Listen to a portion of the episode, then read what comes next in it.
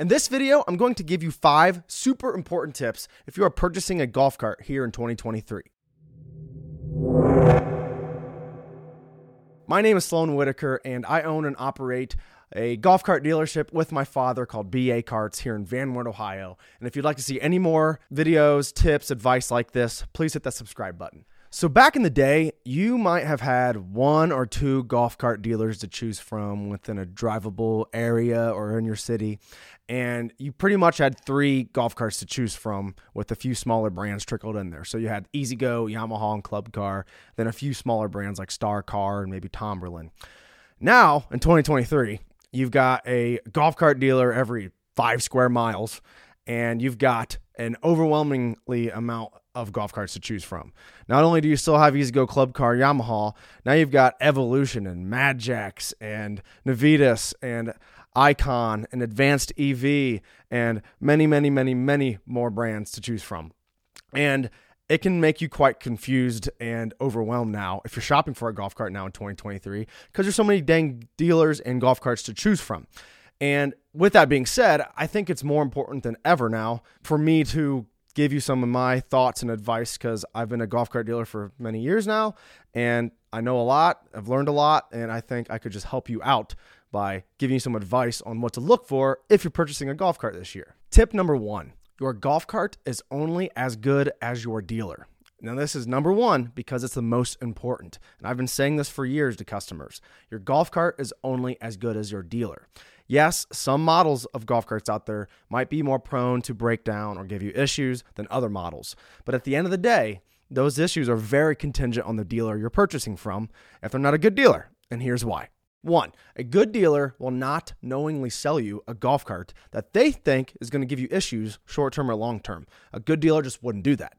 And two, a good dealer wouldn't sell you a golf cart that they think is going to give you issues because they want you to be a repeat repeat customer. They want to create a relationship with you. So why the heck would they sell you a golf cart that's going to give you issues and then in return not give them a good word of mouth uh, referral or not ever come back to buy another golf cart from you? That's just not what. That's just not smart. It's not practical, and a good dealer wouldn't do either one of those things. Number two, a good dealer will have a methodical uh, prep process checklist for every golf cart they build or get new and before they sell it. A good dealer will build this checklist, this methodical prep process for pre owned carts and for new carts based on their experience with that OEM. So, for example, certain models of golf carts can develop a pretty bad squeak in the roof between the roof struts and the roof. Well, a good dealer will know this and will go from experience, whether they experience the squeak themselves or they've been getting a call from a customer and saying, hey, this roof is squeaking, well, that dealer is going to make sure they're preventing that squeak on a cart that they're assembling that's new, or even if it's a cart that's, that's pre owned that they're rebuilding, they're going to make sure that they're making it their problem and they're fixing it.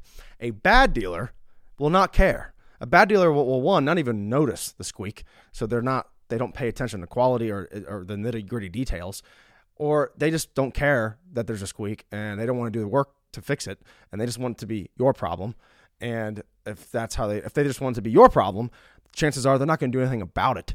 When you call them and say, "Hey, the roof is squeaking so bad, I don't even, I don't even want to drive this golf cart around," a, a bad dealer just won't care, and that's just a small example. And three, as long as you, the customer, are understanding and you are fair, a good dealer will be very understanding and fair back. It's a two way road. Meanwhile, a bad dealer could be very stubborn or hard to work with. For example, if you got warranty concerns with your golf cart or you just got issues with your golf cart. And if you're, you know, understanding, fair, like, hey, this is going on, you know, what what, what can we do to get this fixed? A good dealer is going to meet you in the middle, you know, and, and work with you and, uh, you know, come back to you as you came to them. Meaning, if you're nice, you're fair about it, you're good. A bad dealer, no matter how you come to them, might one might be hard to even get a hold of. Uh, they're going to try to you know get money out of you every time they can. They might fight you on warranty work. Um, it's just the overall experience of the service after the sale is going to be very different. But the the real thing I'm trying to hit home with this third point is that the a good dealer will be fair and understanding. So they're not going to try to siphon every uh, uh, penny out of you with every time you want them to work on your golf cart. However, I mentioned that you, the customer, needs to be understanding and fair because again, it's a two-way road and it matters a lot. So, you can't expect to go to a great dealer and then have issues with your golf cart and be rude, disrespectful, mean about it, very impatient about it, and expect a great dealer a good dealer to just jump right on the first opportunity they have to take care of you the best of their ability. Number two, if you are shopping for a golf cart to be street legal, make sure you figure out your local street legal requirements and don't go worrying about the other requirements in another state or another county or another town because street legal requirements can literally vary within a five mile radius. I'm speaking from experience because I deal with this all the time.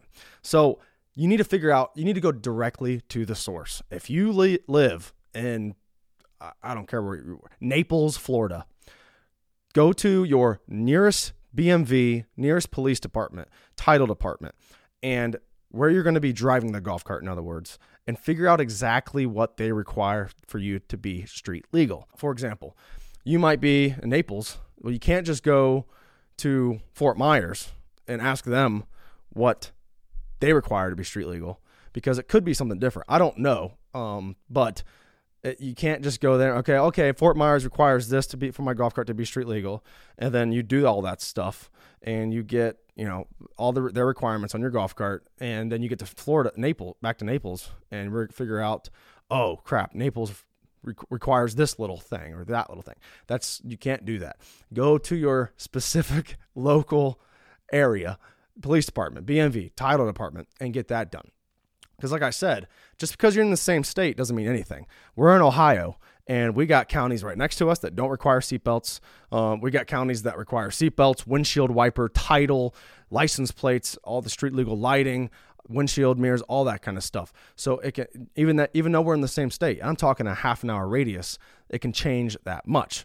You know, for example, we're on the state line of Indiana. Indiana's pretty easy to get your golf cart street legalized. A lot of it you just need street legal lighting and maybe like an SMV sign or a flag and you get a little sticker from your county or from your town and you your golf cart's legal now. Well, you can't go to Indiana and get this little sticker and then just expect to come to Ohio where you need a title and license plates and all the other requirements and then just drive legally on the road because that's not going to fly. Go to your specifically to the source and not make a mistake of thinking you're meeting the requirements and not. Another one ex- bad example I've seen is some areas or towns require electric or even like developments. I've seen some townships or developments where they require an electric golf cart. The last thing you want to do is hear that your friend Johnny that lives five hours away knows what's required in Florida to be street legal. And then you, you know, you live in a development in Florida. So you go based on what he's saying. And then all of a sudden you buy a gas golf cart and then you realize your development or township or whatever your town doesn't even allow gas golf carts because now you're going to be sitting there with a golf cart you can't even use legally on the road. It's the last thing you want to do. So, yeah, go straight to the source. Number three is understand the difference between an LSV and a golf cart. So, this one is very, very important and it's becoming more important as the years go on. And I, this wouldn't, if I was doing a guide on buying a golf cart in 2020, I might not have even had this on my radar. But now a lot has been changing within the golf cart scene. And this kind of piggybacks on the street legal requirements. So an LSV stands for low speed vehicle. And although it can look just like a golf cart or can be the same exact model, it's just the difference is is an LSV is stamped from the factory with a 17 digit VIN number, meaning and it has a title or an MCO, manufacturer certificate of origin. And that that manufacturer is putting a 17 digit VIN on it, calling it an LSV because it meets the street legal requirements for for the most part. Uh, as like a federal level, you know, just headlights, windshield, mirrors, and stuff like that. A golf cart has a nine digit VIN and does not typically come with a title or MCO. You can typically get an MCO made from a manufacturer for a nine digit VIN golf cart, but it's not you're not going to have an MCO that's going to say LSV. You're not also you're not going to have a title made for it out of the from the factory. Yes, a dealer can make a title, but the manufacturer is not going to make a title for a nine digit VIN golf cart. So This is very important because some states, some counties require LSVs to be on the road.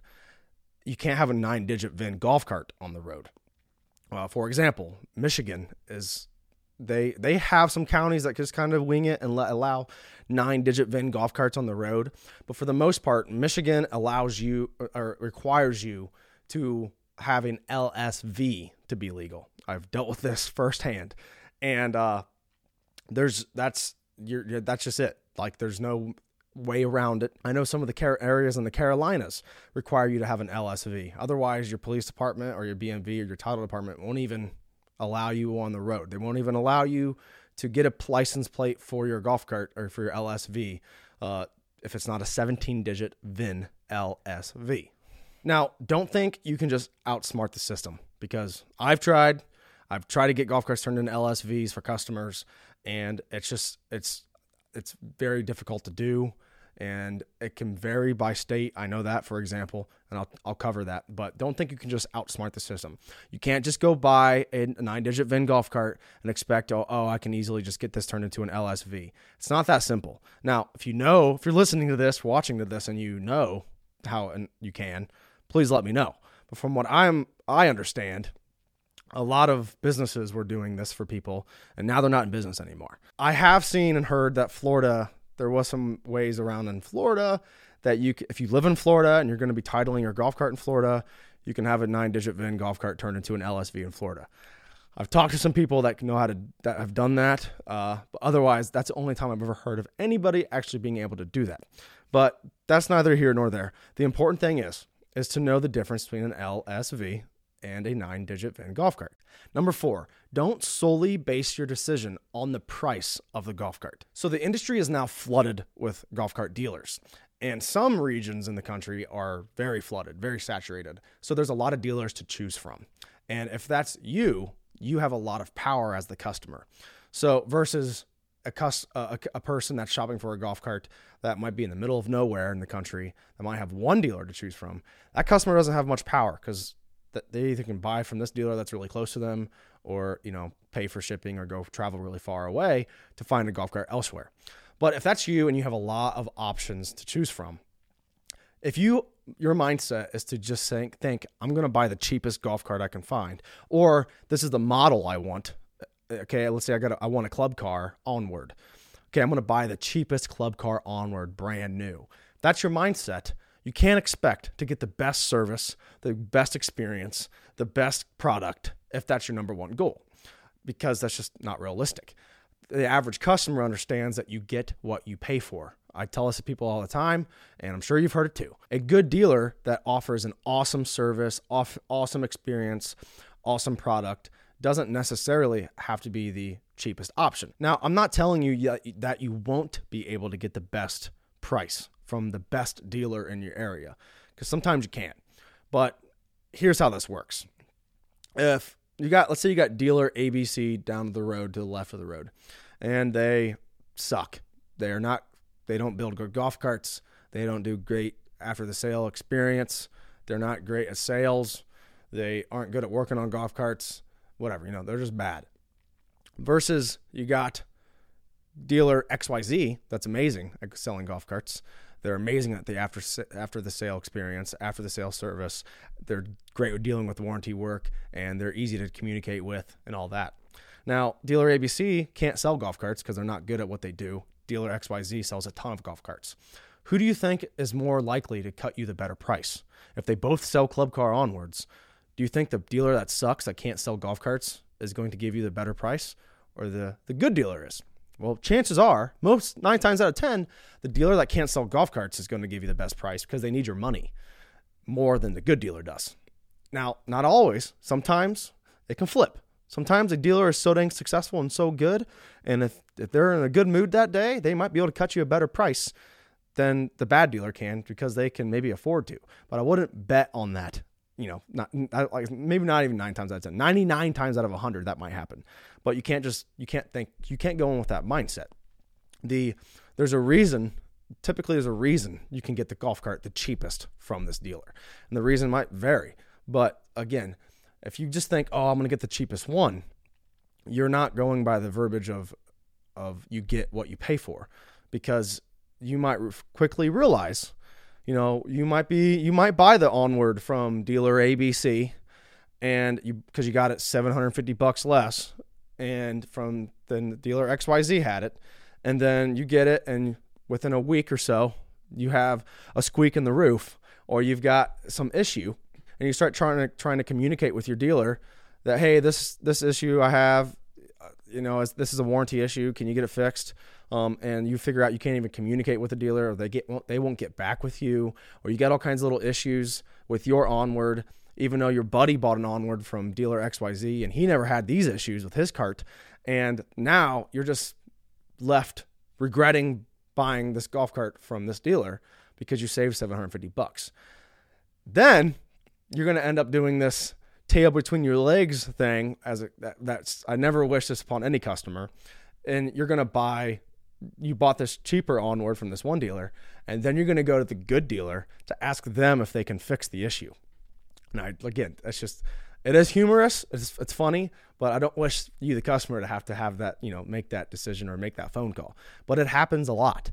You know, it, oh, you can't get a hold of dealer ABC now. Now, XYZ is the only one you can get a hold of. The, the good dealer, the good dealer you can get a hold of. And they, you know, agree, hopefully they agree to work on your golf cart. So again, don't make your decision, your do or die decision, 100% based on price because most likely you're going to end up regretting that decision. And again, I'm not saying you're not going to be able to get the best price from the best dealer. Sometimes you can. But if you go in with a mindset that you're just price shopping, more likely than not, you're going to end up regretting your decision. Number five is don't solely base your decision on purchasing a golf cart based on a few comments you see on the internet. People are more than likely to complain on the internet than they are to praise a great experience. I could say that 10 times over again because it's so true. So you can't instantly just get discouraged about a dealership because you see one bad review about them or you see one comment in a Facebook group about them or in a forum about them. You can't it's, it's again, it's a quantity thing. So and also the internet is just the internet is not necessarily the world. So you can't just say, "Oh, all I hear is great things about this dealership in person, but in the internet I see that they suck." because it's a different world. The internet is not the real world. So you can't just do that. But again, it's a quantity thing, like I covered earlier. This is going for reviews, comments on the internet, on, on certain websites, and all that. It's a quantity thing. So if you see the mass majority of comments about this dealer are good, then maybe they're good. They're probably good then. If you see hundreds or 50 bad remarks about this one dealership, then maybe they are bad. Um, it's just again, and this all ties together. All five of these steps tie together, and to you know, hopefully it creates just a big blanket idea on how to actually find a good dealer to buy from. But the subject on internet reviews and internet comments when it comes to golf cart models, my talk track is very different there. Because, like I said, you can't think that the end all be all for dealers, but you definitely can't think that for golf cart models. Here's why there's millions of people that think Dodge sucks. There's millions of people that think Ford sucks, and there's millions of people that think Chevy sucks.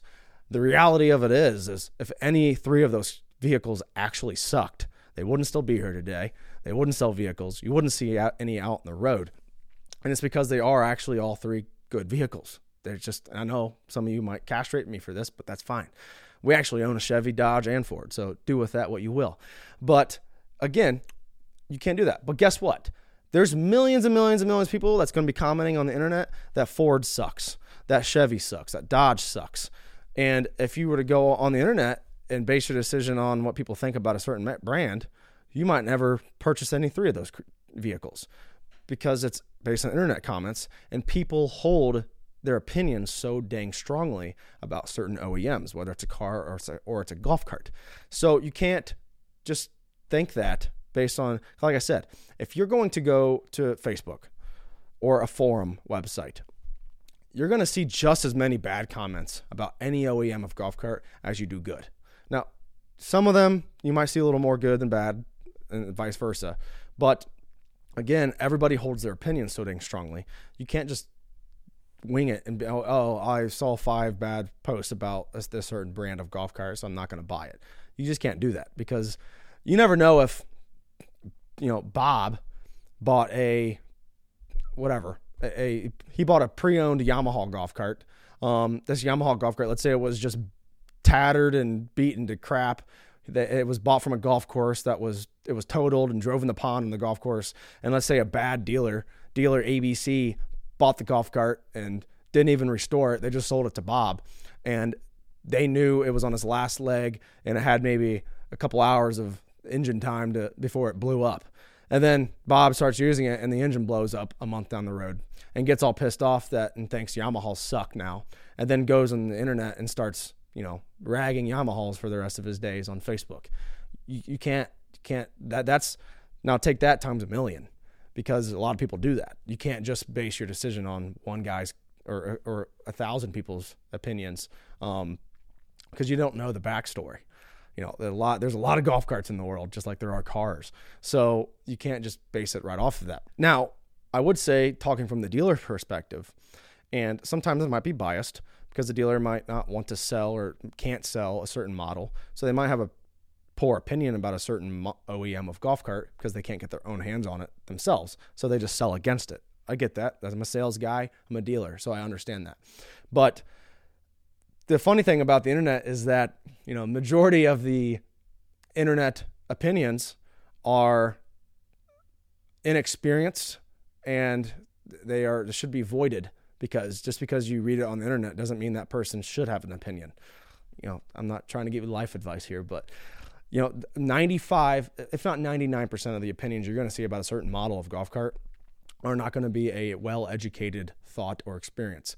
But seeing a dealer's response that maybe maybe this this dealer has worked on hundreds and hundreds of a certain OEM. Now they have a much better, you know, well-shaped opinion about a certain OEM than Bob does because Bob has only owned one golf cart and thinks Yamahas are junk now. A good dealer that's worked on tons of certain golf carts might say, "Hey, you know, I've worked on every hundreds and hundreds of every type of golf cart there is out there, and I've definitely seen like this golf cart has more issues with this than that brand does. So, you know, take with that what you will. You know, sometimes take you know that, that can be pretty important especially if it's a dealer that's been doing it for quite a while they they might th- say oh yeah i've been doing this for so long and i know this one model of a certain golf cart just sucks like the engine goes bad quick or like you know there's all kinds of different variables there but again you can't base your decision 100% on everything you see on the internet because that's not necessarily just the real world. And again, people are more inclined to complain than they are to praise a good experience on the internet. So, with that being said, those are my five tips. I hope this helps somebody. If you're listening in or watching in, thank you for listening. If you have answers or thoughts or opinions on anything I've said, please leave it down in the comment below. I'd love some feedback. But with that, thank you for watching. Thank you for listening in and have yourself a great day.